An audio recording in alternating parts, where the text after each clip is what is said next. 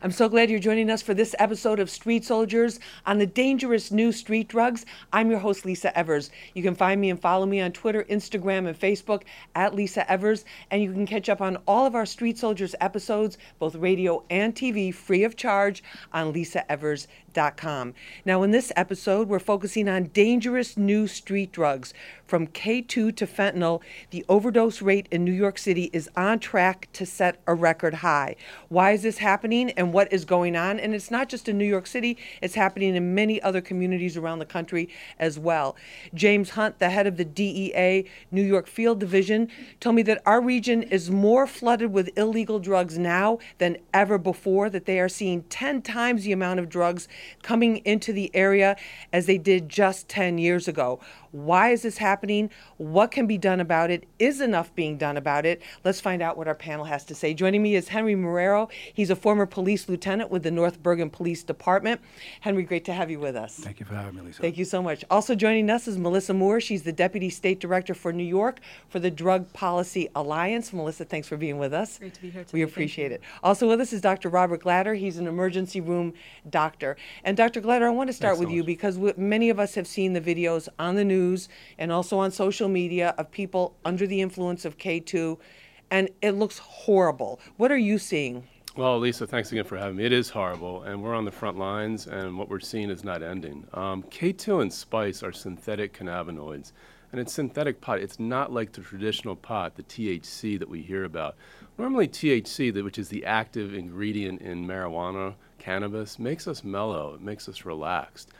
But the K2 and the spice, the synthetic uh, types of cannabinoids, make us anxious, almost psychotic, and it takes people out of their normal state of consciousness and causes so many problems uh, medically, inclu- including elevated heart rates, nausea, vomiting, dizziness, uh, stroke like symptoms, can even lead to kidney failure. So it's really an unknown. These synthetic uh, materials are synthesized in the lab. And often what happens is that it's sort of a hodgepodge. It's people just kind of figure out what they can put on these, uh, basically these leaves, these dried leaves. Of that plants would induce which are not these are marijuana, plants, right? Right. This is not marijuana. Right. And Even though they market it that way. that's right, and see what, in other words, what they can promote to the public and sell. Um, it's like playing Russian roulette. You don't know what you get every time a batch is made, and you're really playing with your life. Um, you know, I would say in the last six months, we continue to see, uh, you know, uh, clusters of this uh, among homeless people, even teens, people in their 20s, 30s, and they're experimenting. They just haven't gotten the message out or understand the message that how dangerous this substance is. Henry, the um, uh, you know, wearing your police lieutenant uh, hat here, the the head of the DEA said to me that with the with the K two, as Dr. Glatter said, he goes, they're basically taking any kind of plants or leaves that they can. It, they're getting sprayed with all sorts of different chemicals. It's whatever people want to put in it, basically, and that the idea is to make it marketable and palatable to a new generation. So they're actually building their base. But what what have you seen with that? Well, what, what, we were talking about before was in the back. We, we had a conversation regarding the package, the packaging of it. Basically, it's it's very nice. It's very shiny. It has a very nice name, and it attracts the younger generation of people. Uh, it's n- nothing natural about it. Obviously, with the with- with the you know. Basically, uh, the pesticide could be anything. I- They're even talking about rat poison being mixed Was in found with in the, some of them, right. And and some of them. So you don't know, like he said, what batch you're getting. So uh, my point of view is this: you have to come back. You got to go into those areas, into those communities, and go into those bodegas that are selling it because they're selling it as incense and potpourri. Right, and it says not for human consumption, not for but human the package consumption. has. We saw one package that had like Scooby Doo on it. Scooby Doo, You know- yeah. Uh, we were talking about the names. There's over 600 names. There's 150 uh, synthetic type of uh, chemicals that you could put on this. So I mean, it, it's it's pretty pretty dangerous at And this pretty point in time. You don't even know what you're what you're taking. You don't know what you're getting, basically. Exactly. Every batch is different. Melissa, what you what just do you- mentioned, I'm sorry, but rat poison is what we're seeing. Where people coming in with bleeding uh, from their nose, bleeds in the brain. Uh, these are life-threatening episodes of bleeding that people, you know, don't even realize that they could be experiencing. The reason the manufacturers use this is they think it's going to prolong the action of the synthetic cannabinoids. So that's why they add it to these mixtures when they're make manufacturing these batches. So it's really like uh, an incredibly dangerous uh, proposition. Melissa, your organization, you focus on a lot of the policies, a lot of the laws, a lot of what. Is there anything with what's going on legally or in terms of our drug laws that's affecting why we're seeing so much of the K2? Because a lot of it has been sold right out of legal, quote unquote, legal delis and stores and, you know, neighborhood corner stores and convenience stores. Right. And I think it goes back to what you said in the opener about just how ineffective the war on drugs has been ultimately. And prohibitionist policies are part of what has brought us to this situation now, where originally some of the early formulations were pulled from research patents, where researchers were actually trying to get at what could mimic the actual effects of, of real THC and of natural THC. And at this point, those substances have been banned, but it's sort of a game of whack a mole where the iron law of prohibition takes over and people just evolve the substances and switch to different formulations. And that's part of what we see with the bad batches that the doctor mentioned is there might be a formulation that causes an acute response for people within different bodily symptoms um, and there isn't enough safety information there isn't enough testing Well- because it's on the illicit market when you push something to the shadows there's no way to actually regulate it or control what people are getting or receiving But here's the here's the thing, and, and all of you know this. And the the drugs when they're banned, they have to, according to the law, to be banned by law, they have to have a a certain. Uh, specific chemical chemical, composition. composition, Right. and what's been happening with K2, according to law enforcement that I've been talking to, they they say that there's so many different. They, it only became illegal July, I think July of this you know of this year, or so from 2015. 2015 it was two years ago. Okay, so the DA gave me the wrong information, but thank you. Um, so it's, it's recently Ill- illegal, but it's, o- it's only certain combinations are illegal, Henry. Right, so not all of it It's is hard for them to. So as soon as one is banned, they then can you get to the next one. That's why I said there's over 600 names. There's over 150 types of synthetic drugs, and then you don't know exactly what the next product has or what the next batch comes. And, and supposedly it's coming in bulk. So what's happening? It's it's passing through customs, it's passing through DEA, but it's so much, it's such a large quantity coming from China that you can't stop that. And that's that's another issue. You don't know what you're getting, and And that's you just problem. don't know what you're getting. Yeah, and Dr. problem Glatter, is- when we oh, go. I was just going to say, with anything like this, where where folks don't know what they're getting, where there are poisoning incidences, it's I mean, really rat important- poison. I, I mm-hmm. can't even. Right. Right, I mean, it's it's so important to go back to the basic tenets of harm reduction, where you know that really involves people being able to to have a conversation directly with a medical professional or you know a We're gonna peer. we're gonna get into that. Let me just come back to rat Sure. poison, Dr. Glass. So just so we understand what that we're all talking about the same thing. When you say an over like a K two overdose, Right. That doesn't mean the person died, right? Or No, have but it- people died from it? Yes, people have died from it, and that's the distinction with marijuana. Uh, there's really never been a recorded death from a marijuana overdose, so if you want to discuss it that way. So, yes, this is a much more deadly substance.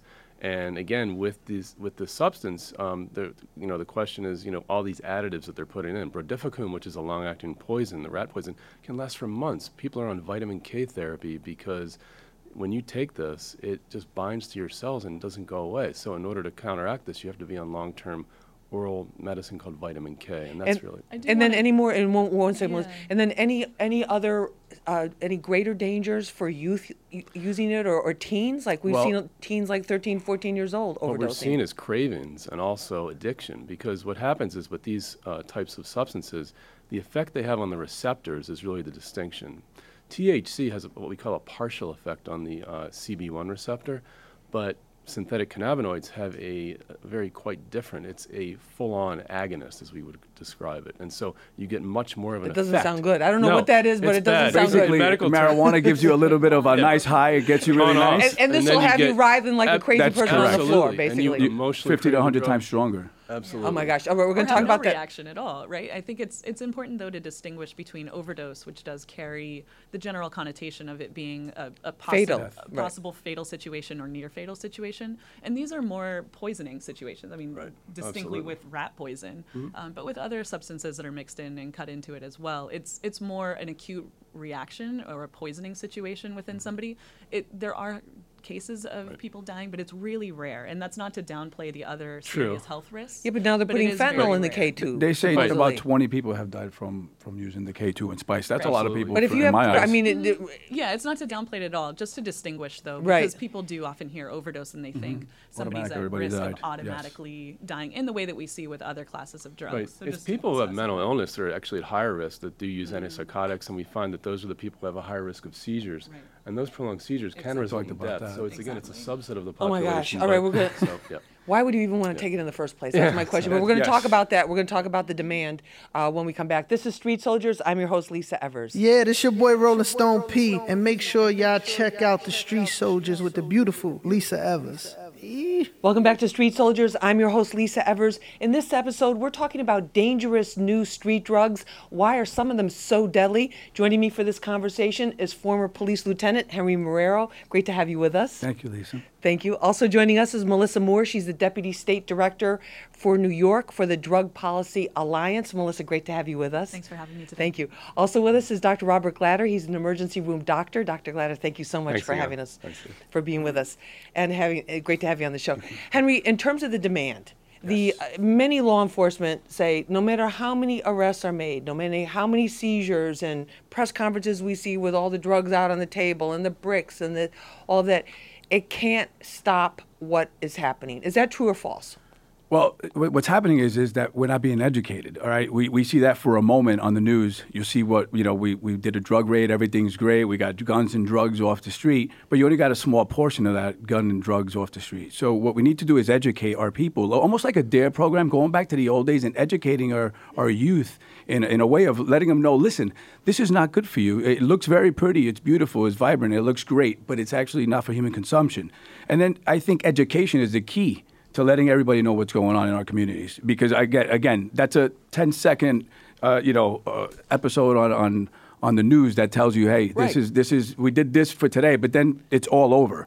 You understand? So we need to once we implement the law as well too. We were talking about this before. Once we implement the law, we need to focus on that law and then actually keep going after that. You know, like As, focusing as on one it. as one piece of a bigger comprehensive pa- plan, or Yeah, yeah. It's, it should be like, all right, so like if we're focused on something, you know what I mean? There's other avenues of escape. So we have to do all of it. We just can't say, here's your money and then walk away from it. We Right. have to continue to, to follow up everything that we do. Melissa, what's different now about what's going on in terms of the demand?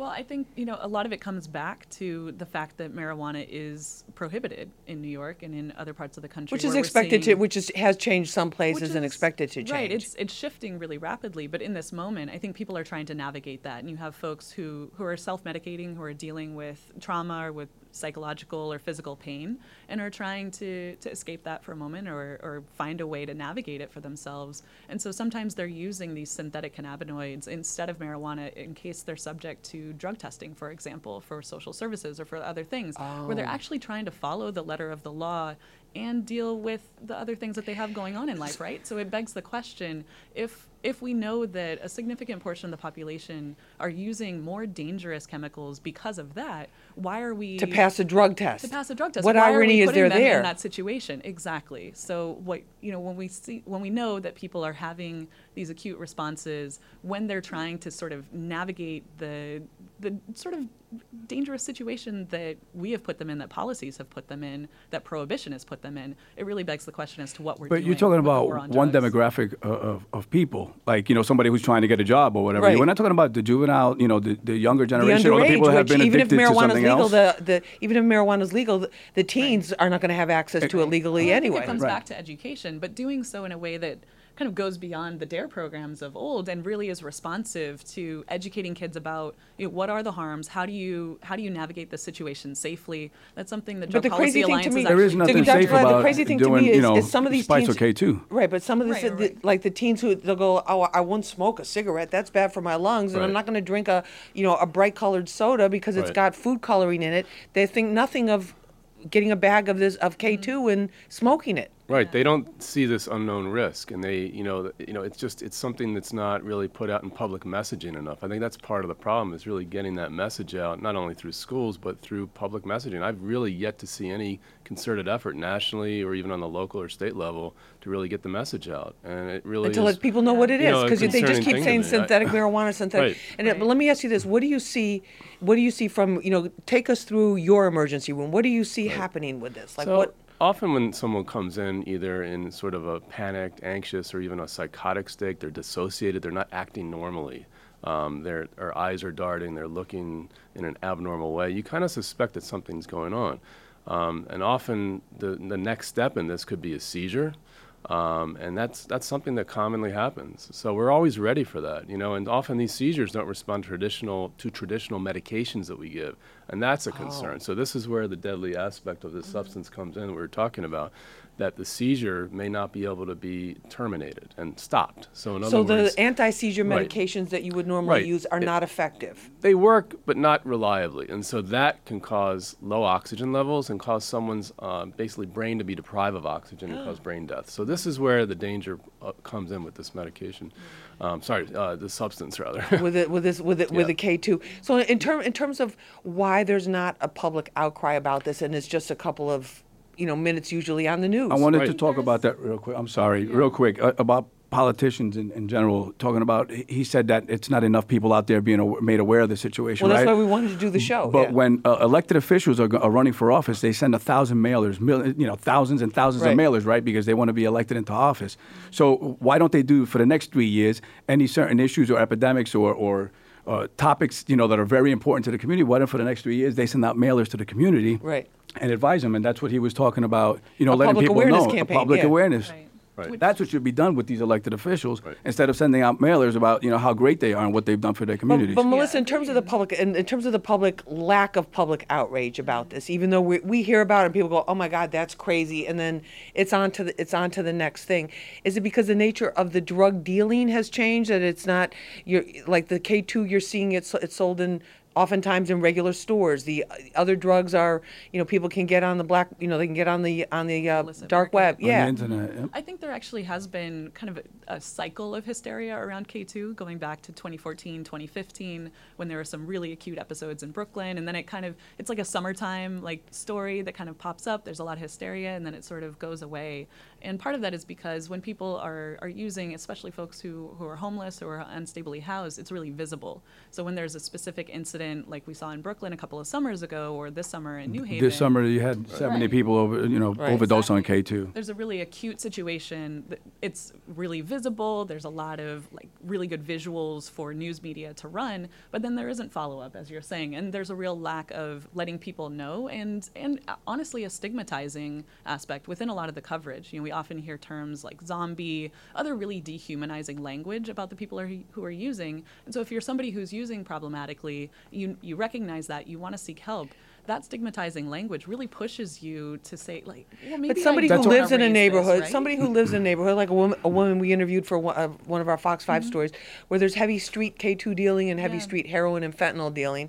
She calls it. She goes, "I'm living in the zombie zone." That was her language. Yep. You know. I think there's there's a real opportunity to you know going back to harm reduction to be able to provide supports for folks who are in that situation of using problematically, right? Like we But what- know, what kind of We support? know that What- what does that look public like health interventions Right. where where you're able to meet folks where they're at, bring them in, provide you know some wraparound services, stability, support, help folks get back on their feet, kind of chart the course. But Melissa, what do. does that in Mott Haven, the Bronx, Mm-hmm. in the 40 precinct, which has the highest overdose rate in the city, where we have been working for we've been working for months doing a number of, of specials and stories Mm-hmm. for Fox 5 and for Hot 97. Where how, what does that look like? Because first it was let's give people needles, let's let's make needles available, clean needles, so they Mm-hmm. Yeah. don't. Uh, so they don't transmit the AIDS and HIV virus, which has dropped which the HIV rate, which has dropped tremendously, Right. and there's also medications now. People aren't, thank God, aren't dying the way at the at the rate that they used to. However, there's now a black market for needles in the bodegas and the grocery Mm-hmm. stores in the neighborhood. There's needles all over the area, so much so that they've had to send in teams to come in so the kids would not step on them going into the playgrounds. They put safe depo- disposal boxes, Right. which the people who with addictions would rip, have ripped off the walls to get at the needles inside. So, So I think how that working? Because it's speaks it's it's traumatizing the community of people there who are working and just trying to raise their families. How is that? How is that helping? Right. I think it speaks to a need to uh, provide a lot more resources there, right? Like we know that But there's what what kind lot of resources? They're- They Exactly. have treatment So- centers they have a lot of treatment centers within a couple of block radius, Mm-hmm. and there's still people shooting up on the street. Right. So part of it is what model of treatment you're using. A lot of the abstinence based sobriety only treatment models might work for some people, but they don't work for everybody. So harm reduction services where it's not mandated, you're not kicked out of the program. If you relapse or if you go back to using, it's just seen as like, okay, you had you had a difficult day, let's try to work with you and figure this out. But building on the syringe exchange programs, which have led to a dramatic drop in HIV rates and hepatitis C and other Right. things in the city. No, But at the absolutely. That that time- that benefit, but we're Right. also in a different era now where heroin is so cheap. We are, and we're also seeing record overdoses, right? Right. Like this is the sixth year in a row of increased overdoses of all substances Right. in New York City, and that's something that we really need to look at. And one of the models that's been the most successful in terms of just saving lives, if our goal first and foremost is to save people's lives when they're in these really precarious situations, it's a safer consumption space or overdose prevention center. All right, we're gonna where do- look, we're gonna we got to take a short break. We're gonna talk about that. We're gonna come back to that, okay? Because I want to hear what what you say, Yeah. you, what you think works. Because I'm talking about it from what I see, what I've witnessed on the streets, and what the people in the community are are, are saying. So I, I'd love to hear more about that, and we will. This is Street Soldiers. I'm your host, Lisa Evers. We'll be right back. Yo, what up? This is Clarity, and you're listening to Street Soldiers with the one and only Lisa Evers on Hot 97. You dig? Welcome back to Street Soldiers. I'm your host, Lisa Evers. In this episode, we're talking about the dangerous new street drugs and why some of them turn deadly with our panel, Henry Marrero. He's a former police lieutenant. Great to have you. Thank you, Lisa. Also with us is Melissa Moore. She's the Deputy State Director for New York for the Drug Policy Alliance. Melissa, great to have you. Thanks. Glad to be here. Uh, thank you. Also with us is Dr. Robert Glatter. He's an emergency room doctor. Dr. Glatter, great to have you with us. Thank you so Lisa. much. Okay. Um, Melissa, one of the proposals, I don't know if it's already in effect here in New York City, is this idea of these safe consumption centers. What exactly are those? That's right. It's first and foremost a place where you save lives. You know that people are using, we see it all the time in fast food restaurant bathrooms, in parks, other public places. Just because we've told people and put a, a law around using these substances, people are using for a lot of different reasons. And the best way to, to meet folks where they're at to prevent more lives from being lost, we lost more than 1,400 people just last year in New Right, York more people than murder than sh- Yeah. than exactly car and then accidents. car Right. accidents combined and so there's there has to be a way to save those lives. We know that naloxone works within an overdose Which is the from antidote, an opioid. okay. exactly. It, it the receptors that you were talking about earlier it mm-hmm. actually knocks the opioids off of the person's receptor in their body. So you immediately reverse the overdose you're able to save that person's life and you know people can't recover if they're dead. Know, this is something that consistently people who used to use drugs who we work with and, and who still currently do say really, really time and time again. And so in those communities where you actually do have a lot of public use, you have syringes being discarded in So public basically, places. somebody somebody who has a Schedule One illegal drug, Mm-hmm. which is a Class A felony just for possession, can go into a space that the city is providing. the city wouldn't be providing it. It would be either That city's a- contracting but paying for it. no, the city wouldn't put any money toward it whatsoever. Really, the No- city no allows it, funds. so mm-hmm. somebody can go in there and actually shoot up with illegal drugs. So it's But who it's funds it? it's Who funds Who it? Like, funds who funds it? private donors and philanthropists. But the government point. implemented it. Isn't doesn't Governor Cuomo? uh, Didn't he have a? He wanted to do safe was safe mayor. houses. Uh, De what- what- Blasio. do De you think about the- Blasio. What do you think? Let me just ask you. What, what do you think about the concept just to begin with? All right. fir- First of all, your piece on the Mott Haven, uh, uh, you know, The in needles in the park. the needles in the park. That, that to me is is out of control because it's happening uh, obviously in our inner cities, right? So um, five thousand needles in a park where children play is absolutely absurd. We need to go back to the old community policing. You, instead of putting injection boxes, and, and that's a that's a good thing as well. You know, I, I understand In that you want to try. In, in theory, theory. it is. But how about cameras? How about you know more police patrols? All right, because when the when the lights go Which down, when the sun goes down, after our story, right? uh, well, of course, they're going to do it for a little while and then they're going to go away. It's only a temporary fix. It's a band aid to a, to a bigger problem. So that that has to go back to the old school days. And now, you know, they put cameras everywhere else in the inner city for speeding and all these other things. How about putting them in the parks at night? If you see somebody out there, you're in the 4 go out there and then you you know cra- not crack down because you can't really crack down on it. You- You're not going to victimize already somebody who has, has an addiction problem.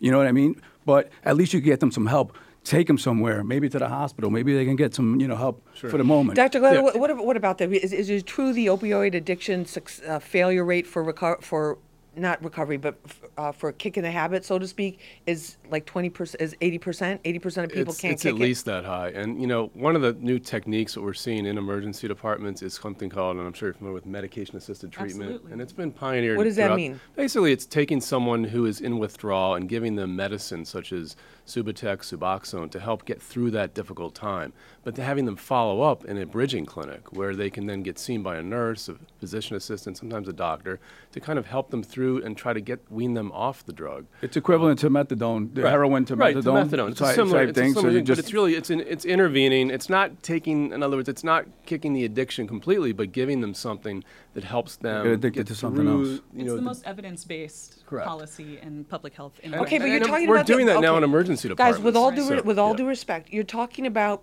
people with substance abuse issues as if they're in a normal environment, as if they have established lives with routines. And some people do. And some do, but less and, some less. people don't. There's a mm-hmm. lot of people. There's a population that they are they're ad- addicts. They're addicted, and they go from getting free treat free needles to shooting up to selling the needles they're getting to getting free treatment to buying drugs. They can buy fentanyl. They can buy. I mean, they can buy heroin, which a lot of times has mm-hmm. fentanyl in it, which we need to talk about, and they can buy the K2, and it's all right out in the open.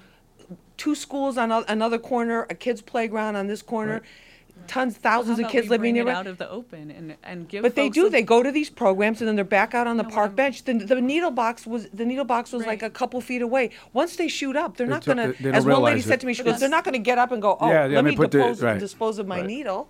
So that's the thing with a safer consumption space is you bring that that use out of out But of once the Yeah, they get where high, you- once where do they get put the 'em, high, where do they go? Lisa? What, what, where do they at- go? They stay at the. They stay inside? Yeah, that's the model that's been used internationally. They're active. Why don't we just make the heroin cities. legal then, then and say, you're come putting in and it do in as co- much inner- as you inner want. cities. What I was Lisa. going to say earlier is actually, you know, when you were talking about the scheduling of the drugs and the, the Right. legality of this, in New York, we already have a Good Samaritan 911 law. that Yes, we do, which says- is very gives important. Tell us to about that. people. If you see somebody experiencing an overdose or even think that they might be, you can call 911. Even if You- you're with them, right? Even if you you're guys with were doing them, it together. Even exactly, if you're using that's together, important even to if you weren't, if you just walk by somebody on the street, it doesn't matter. No matter what the And scenario you don't have to give your name. You don't have to talk to exactly. the police. Right. You well, you if you're you should stay with the person Right, until, until- help of course, until the help- always. right. Um, but you can call 911. You will not be prosecuted. There's amnesty for you in that situation to be able to get help to people. That's an important and point. that's really important. We did that. It was a bipartisan bill that passed through the legislature in New York. You guys were involved with that, right?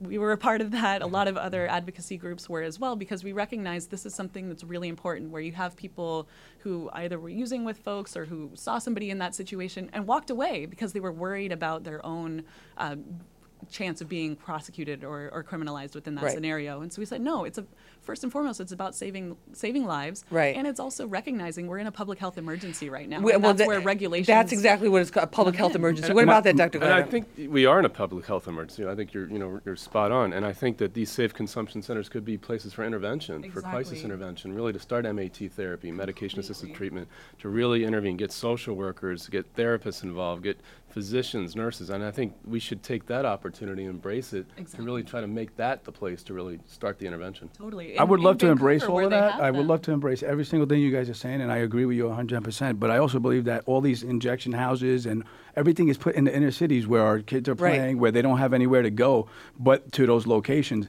So that's a bigger problem. How come we don't put it in a, in a rich community and, and let them put a beautiful home up and then let everybody hang out in the back and shoot up? I mean, let, let's let's get to the real real facts of this. To the inner It cities. This is uh, this is you know. There's- there's drug So I understand what you're saying, and I love the fact that you're talking about all the support. But how come we're not actually still implementing everything you guys are talking about? You guys have connections. You guys know politicians. Let's get on the politicians. Let's move this thing forward. No, but to, because we to can talk Henry- about it all Henry's day. point, to Henry's, to Henry's point, yes, we, we know drug use is across every socioeconomic, racial, and ethnic group, gender-wise, all of that, right? It's all Right. everybody. Everybody becomes affected. Obviously, people who have uh, lower economic options are going to be more effective adversely. But what Henry's saying, it's the Black and Latino communities in New York are the ones that are bearing the brunt of this. Right. You know, people who are trying to uplift themselves and raise their families. Why should they have to s- step over people? You know, Yeah, that, no. that have needles stuck in them when they're taking their kids to school or tiptoe not able to wear sandals in the summer this Mm-hmm. whole neighborhood in the bronx the, the women don't wear sandals because they don't want to get stuck by a needle Part of the issue is mental illness, really, that plays into this whole epidemic, opiate epidemic, is un, really not treating underlying mental illness. And I think that's something that really plays you know, to the public in a way that they understand it, but they haven't embraced it. And then recognizing that aspect of this epidemic is really one of the most important things we yeah, can do. I mean, I think it's really important to your point to understand that problematic use, like the situations that you end up seeing, doesn't come from the substance of the drug itself. Often it's a combination of something that's happened in somebody's life, extreme trauma, other things that they're dealing with in But different where ways. does personal right? responsibility come in? Because you have a lot of people that have had extreme traumas in their lives Mm-hmm. that have gone on to become extremely successful. Where does personal personal responsibility I, come into that? I that? think it's all part of that arc, right? People who have been in that problematic scenario can come out of it and do d- amazing things with their life. I mean, we work with some of, the, like, honestly, some of the most powerful and amazing people that I have the opportunity to work with right now are folks who would have been denigrated and completely shunned just a few years ago because of their drug use. And you know, to me, that really speaks to the need to break down stigma and make sure that folks have a way to navigate out of that situation if if that's where they're at. But you also want to. That person has to want to get out of that Right. whole environment. And some people sometimes just you like can't to get, out get of high. them, and some people just like to get high. Well, and I think You can't get out of the environment either. Mm-hmm. Sometimes you're in that environment, and, and if you go outside that environment, then the stigmatism, you know, stigmatism comes into play and all this other stuff, and people automatically push you away. Yeah. So Dr. that's Glenn- another issue. Exactly, Dr. Glenn. In, ter- in terms of the, phy- the the physical addiction part of this, Right. because we we've and you've been on this show in the past when we've uh, talked about the opioid epidemic. Is that these these drugs are extremely addictive. It's very hard for people. So there's you know I I understand. Yes, we have to give people help and treat su- give substance abusers the support systems that they need. But there's a lot of other people that are just angry that all of this is happening in their community. And like where is their personal responsibility of that person? I mean there's there's and there's a class a category of people that basically go they go into the, the 30 day treatment for about 15 days. They come back out. They get their free needles. They sell some cans and bottles. They sell some of the other stuff they have. They and the heroin is so cheap now for five dollars they can get a get a bag Yeah, I think it comes. I mean, where do we draw that line medically? Like, when do they lose the, the ability to have free choice? Is what Well, I'm I think when, when they keep representing to us in the emergency room and in, in situations of, of acute intoxication of overdose, we have to really recognize that their support is just not adequate. And this is what I see on an ongoing basis is that people do get through the rehab periods, they do well, but then it's when they're on their own without adequate support, social support, family Or support. structure, like a structure, right? They need programs. They need a way But to. you're also encouraging it when you false? when, you're also encouraging it when you when you're handing out needles every single day and and you're doing you know safe houses. I'm just saying you're also about no no what I'm saying what, no no It's- it's no what I'm saying is that safe. once you give out clean needles to everybody and then in 15 days when he feels better and he wants to go out and do a bag of heroin.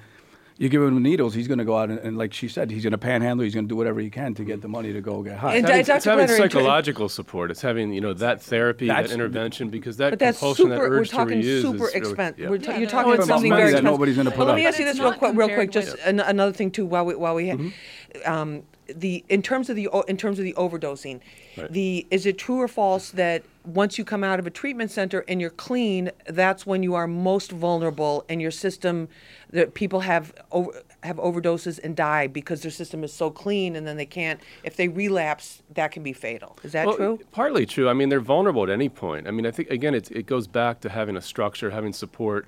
Um, you, you know, if you are on a regimen where you're ready to embrace sobriety and that you have the support and the structure to do it effectively, then it's possible. But again, it's not without that support. Um, yes, you are at risk during that immediate period right after you become clean.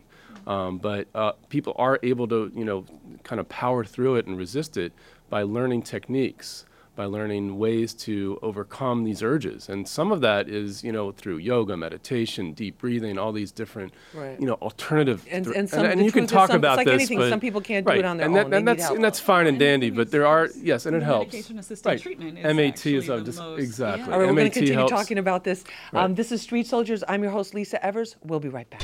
New York City, it's Miguel, and you're tuning to the Street Soldiers with Lisa Evers. Real people, real issues, and real politics. Only on Hot 97. Welcome back to Street Soldiers. I'm your host, Lisa Evers. In this episode, we're talking about the dangerous new street drugs and why some of them have turned deadly. Joining me, Henry Marrero. He's a former police lieutenant. Henry, great to have you with us. Thank you, Lisa. Thank you. Also with us is Melissa Moore. She's the Deputy State Director for New York for the Drug Policy Alliance. Melissa, great to have you with Thanks, us. Lisa. Thank you. Also with us is Dr. Robert Glatter. He's an emergency room doctor.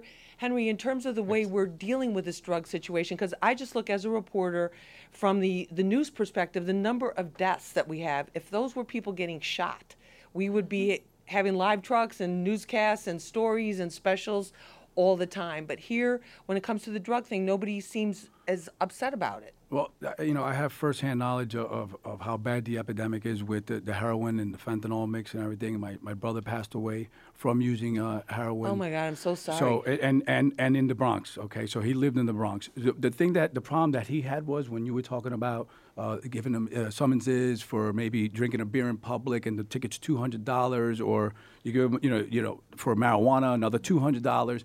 So what happens is the fines start to build up. All right, and these guys can't pay Right. because they can't get a job. Why? Because they already have a record, right? And then once you expose that to your current employer or your prospective Right. employer, you can't move forward. So my brother's problem was this. He would get himself arrested. He'd do the 45 days in jail for the money that he owed, and then he'd come back out. And where would he go? Right back to the same community that he had the problem in. So he became a, a, a, a pro, pro, problematic person in that community. Right. So that is that's that's part of the problem there. So giving people a ticket for getting high or whatever is not the answer, or or criminalizing it because now you're stigmatizing the whole community.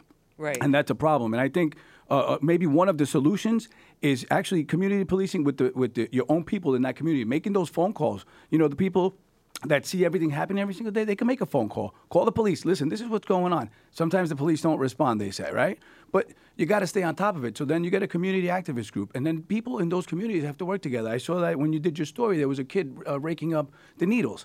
All right, so at least he's putting an effort into that community, and that's what everybody has to do if you want to stop it. Right. And that's that's one of the ways. I'm not saying that's the only way. Right, which was very nice. one of we the- wanted to show ways. that the people that were involved in the programs were actually trying to help it too. And one more thing, uh, with all the abandoned housing in the city and in mu- multiple communities, all right, instead of putting up, uh, you know, uh, leaving them condos. abandoned, no, e- e- even luxury or just abandoned and just leaving them the way they are. How about all the money that the, the government wastes on, on silly projects? I don't, I c- couldn't think of one off the top of my head, but you know, maybe putting programs in, in ma- building, taking a building and making it a six month uh, build up community to try to Where you can live in there. when you can live in there, and also you build up from there. So once you're on your feet, you got a job, and you can move forward, and somebody vouches for you to get that job, and you produce, then you could go out and, and be a productive man to society there, or a like what productive they woman. did with some of the programs that we talked about with Rikers Exactly, but youth- instead of, I, I wouldn't want to leave the communities abandoned. And again, like No, I you don't think said, we should. And and and then if don't you put a brand new building in, in between right. two projects, and people are so, you know struggling there as well. And those people don't care because they're just going in to go to work. You know what I mean? So we got to just open up those And I the think, doors. Yeah, some of the hospital corporations, like HHC in New York, would invest money in, in this kind of an effort. And I think that would be something that would be worthwhile and really help expand this kind of, you know, this have a model for facility, have a residential Yeah. facility, w- Yeah. because th- th- that seems to be a big piece of, of the instability too. Is the lack is that they their places they sleep on a park bench or they sleep in a doorway somewhere. they sleep wherever, Yeah. which is Yeah. not. It, it's very sad for and upsetting to see Right. another human being in that Right. You condition. judge a society how they care for their citizens. I mean, that really comes what it comes Right. down and the to. most that- vulnerable right. citizens, Yeah. right? Like I wouldn't want my kid walking by with somebody injecting themselves, and, and it's I don't think Henry, it's fair it- to anybody in those communities No. that have to go to work every day and work two or three jobs to just to make ends meet. And there's single parents out there that are struggling every single day, and you know they got to take the kid to school. You know, it's easy to kick a kid out of the park when the sun goes down, but it's not that you know you can't take the heroin you have addict to off the walk them street. to school. You have to walk. Yeah, walk so, them to you know- Let me. Can I get in here for a moment, just going back to what you were saying about you know when your brother was incarcerated and, and didn't receive treatment, didn't receive care for the real health issues that he was grappling with. I mean, that's something that's an Right. immediate opportunity within New York State. We know that when people come out of an incarcerated situation, they're 130 times more likely to die of an overdose in those first two weeks. Hundred and thirty- 130 times. And Rhode Island has implemented an amazing system. In the last year alone, they dropped overdose rates by more than 60% by providing medication assisted treatment to mm. people when they're incarcerated who say, hey, I'm struggling with a substance use disorder. I want to get on buprenorphine or, or on methadone, and actually then be able to come out when they're released in the community and have continuous care with a, with a medical provider and be able to stay within that scenario and to have some and kind of again to have some kind of support And- and framework the- going on. It's like if, It if we don't invest on common the front end, it, Right. then Yeah. the And then community it gets out of when it doesn't. control. You need So the uptick on heroin also, um, y- y- you got to realize too. There's older older generation of heroin addicts. They Okay, were- and they were did- heroin addicts for they- years. They, they just do heroin. They're just used to doing their their couple of bags a day or whatever it is to get by. Now it's being laced with fentanyl. So when Right. they come out of incarceration and they get a brand new batch of heroin, thinking that it's the old school heroin. But now it's mixed with fentanyl. Right. That's the deadly combination. That's the uptick in those heroin overdoses, and the doctor can elaborate more on that. Exactly. But that that seems to be a, a, an issue as well. So Dr. nobody, there's what no about that with education. the, with the fentanyl? Because the, the, I, Right. we've been told that most of the overdose deaths now, Right. there's there's a, an element of fentanyl involved. There is, and fentanyl is so much more potent than morphine, 100 times more potent. So just knowing that alone, and there's also derivatives that are 15,000 more times potent. Sometimes just getting the substance on your fingers, inhaling it, can even put you at risk for toxicity and overdose. Um, you know, the issue is So people should tell. We should definitely tell their kids if you see any kind of white powder at Like, all, don't touch it. Don't touch it because you know never- kids like to touch everything and. You're playing all in the that park, little- you're playing in a playground. Right. You know what I mean? That, that's, yeah, yeah, it's that- hard in the playground. We had the baby in the Bronx die in the bed with the Right. with, with the, the drugs that were there from the dad. That's right. Right. Um, we've, you know, there are people who have overdosed and died from fentanyl derivatives of it. Tom Petty, I don't know, uh, cl- clearly early part of this year, passed away. Prince from as well. fentanyl. Prince. Prince was on it, Point and Demi Lovato with the opiate Right. uh, Just situation recently. recently. It's- it's, you know, it's it's it's in front of us. We we see it on, and you know, that we have to do something about this uh, on on so many levels. And the message is clear. I, I you know we have to act. This is an, a public health emergency. But when an you have something like fentanyl, and, and as a drug policy advocate, and you guys have done, uh, been on the vanguard of, of reforming the marijuana laws in uh, in New York State, and, and the progress that we've seen with that, but and also with the incarceration, the the uh, racially un, unbiased incarceration and, and arrests. But in term in terms of the fentanyl, when you have something that deadly, as you said, you can just touch it. We've had fir- seen first responders, Right. you know, EMTs and, and police officers. Um, we've seen, uh, you know, people just they say, like you said, a couple couple of grams in or Goes grains, right and you can Yeah, just it's- Generally on your speaking, hand. through the skin, it won't have that sort of effect. But I Right, but think, you may know, not know it, and you're It- it touching can- your eyes, you're touching happen, your mouth, It or anything like that. can, But when some, a potency, yeah. substance that's is that deadly, shouldn't the message, the first message, if we're trying to save lives, be just don't use it, don't try it. You don't know what you're getting. They're mi- and they're mixing it apparently now with cocaine, with with everything, even with Yeah, the K fent- two. Fentanyl at Absolutely. this point is present within many different classes of drugs, and so it's really important for people. Can you say that again, are- Melissa? Because Yeah, fentanyl is it's mixed into many different classes of drugs at this point. So it's not just opioids, it's not just heroin. It is being found, um, or rather, people who have died of a fentanyl-related overdose have also had stimulants in their system, have also had MDMA and other It's a psychoactive combination, right? substances. And so, what what's really important in this moment for your listeners to to understand is that.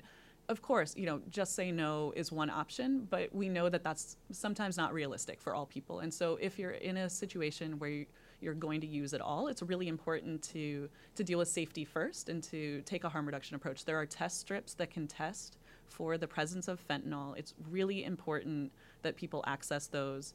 Um, harm reduction agencies all across the city and all of the boroughs have them for free that they will give to people. You can test whatever is in the substance that you've that you have. I, I mean, and not then- not to interrupt, but and that's not realistic. That's not in the real world. A, absolutely a, a dope It's fiend is not going to go and say, "Let me get a test strip, make sure there's no fentanyl in here." No, When they're going to get high. Right. When you're fiending and you're and, Wait, and- hold on, let me go and when you, when you're high and you're fiending, though, no, I'm, I'm saying if you if you need that shot, right? If you're going into your your seizures or whatever, you're not going to say to yourself, "Yeah, hold on, let me get a fentanyl Well, of test course, strip." that's why it's so, important for people to have that that information and to have the test. Yeah, but Melissa, what about with what he said? I mean, other Henry. Yeah. Henry, say, Henry's saying. I mean, that that's the street reality, though.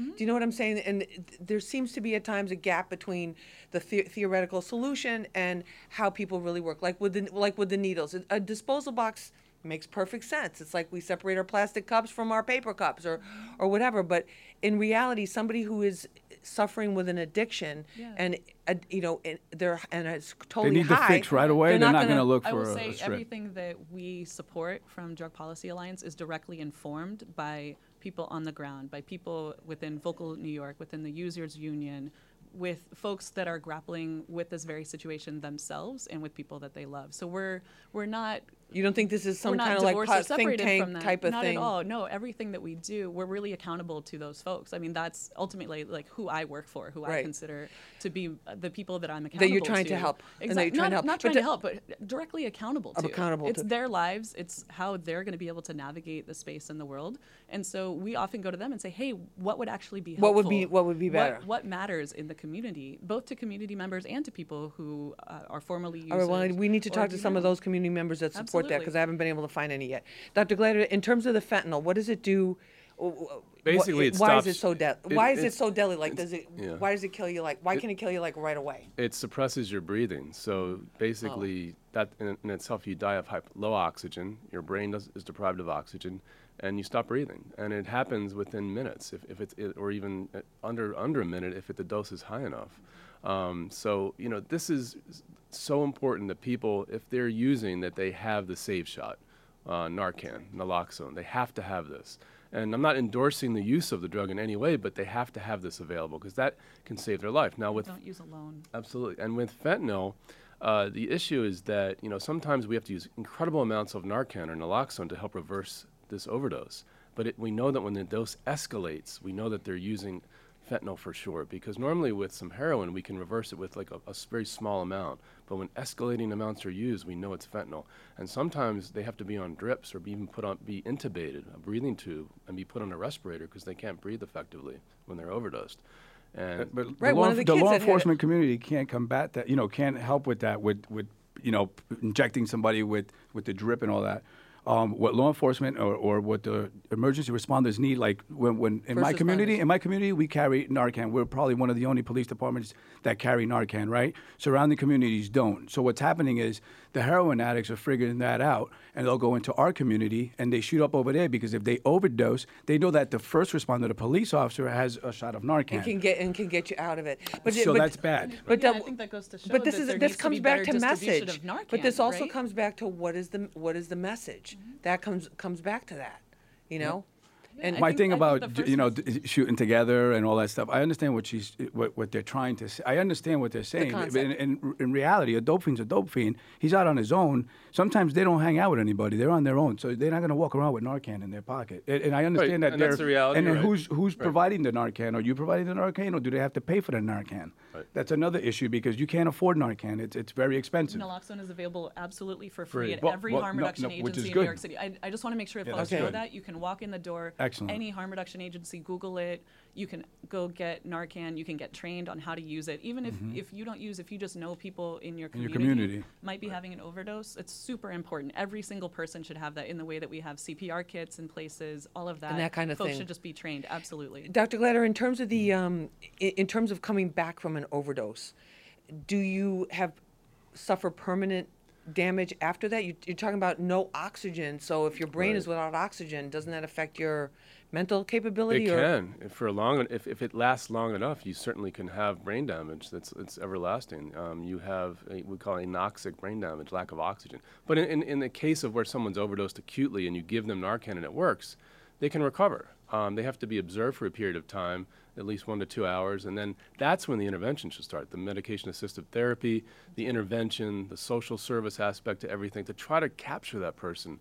And, and, and again, the reality is we may not, but we have to at least try. And I think that's really, you know, it's, it's that's that's the, the, the problem, it's is, the problem is that it's an epidemic and it's not a disease, and it takes the government longer to react when it's an epidemic because it goes away for a moment. But what happens? It doesn't go away; it goes underground, just like the crack era. We were talking about that in the back.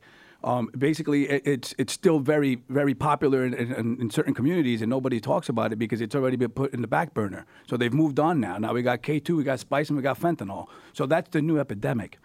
If it was a disease, they'd be reacting a lot faster to try to combat that, and, that's plus what we it's not need. as visible because the dealing is being done. You know, they text Right. message the connect, they meet somebody somewhere, they have a messenger, they have, you know, all kinds of different ways Right. to get it without without having people Absolutely. position retail style. But, I mean, Although to, the to your point, I mean, the, the heroin crisis that we experienced in New York City in the 70s never went away. Mm-hmm. That's right. Right. It Right. was only That's what I was talking about, the old heads. right, communities. and some of those people that were and you could live, they would live for years being Absolutely, being but there addicted to were- My heroin. brother went And from then- the 80s to the 90s till till death. So yeah, there, there's some 30-year veterans out there that, that were just regular heroin users, and they'd get their fix, and now they're doing fentanyl. So And- and there it's- no fix okay. there. also a, a okay. tremendous amount of death in that time. That and and the the response Mm-hmm. Was not to help people out. It was punitive. It was lock people up, throw away the key, forget about Criminalize these it. communities, criminalize the communities, stigmatize the communities, correct. which doesn't do any good. I mean, we're Absolutely we're living not. out the results of that. No, now, totally, that- and it's and, and obviously there's there's there's so many elements to this issue and just so many uh, different aspects of it. But I want to thank all of you for being here for this episode of Street Soldiers to help us at least try to unpack it a little bit and break it down and get an understanding and a grasp of it. And thank you all so very much for being Thank with you, us. We appreciate it. Thank Henry you. Marrero, great to have you with us. Thank you so Melissa much. Moore, thank you so so much, and Dr. Robert Glatter, thank you so Thank much you for sharing your expertise with us. And I'm Lisa Evers, your host. Remember, use your mind; it's your best weapon. I hope it's your only weapon. Let's push for peace.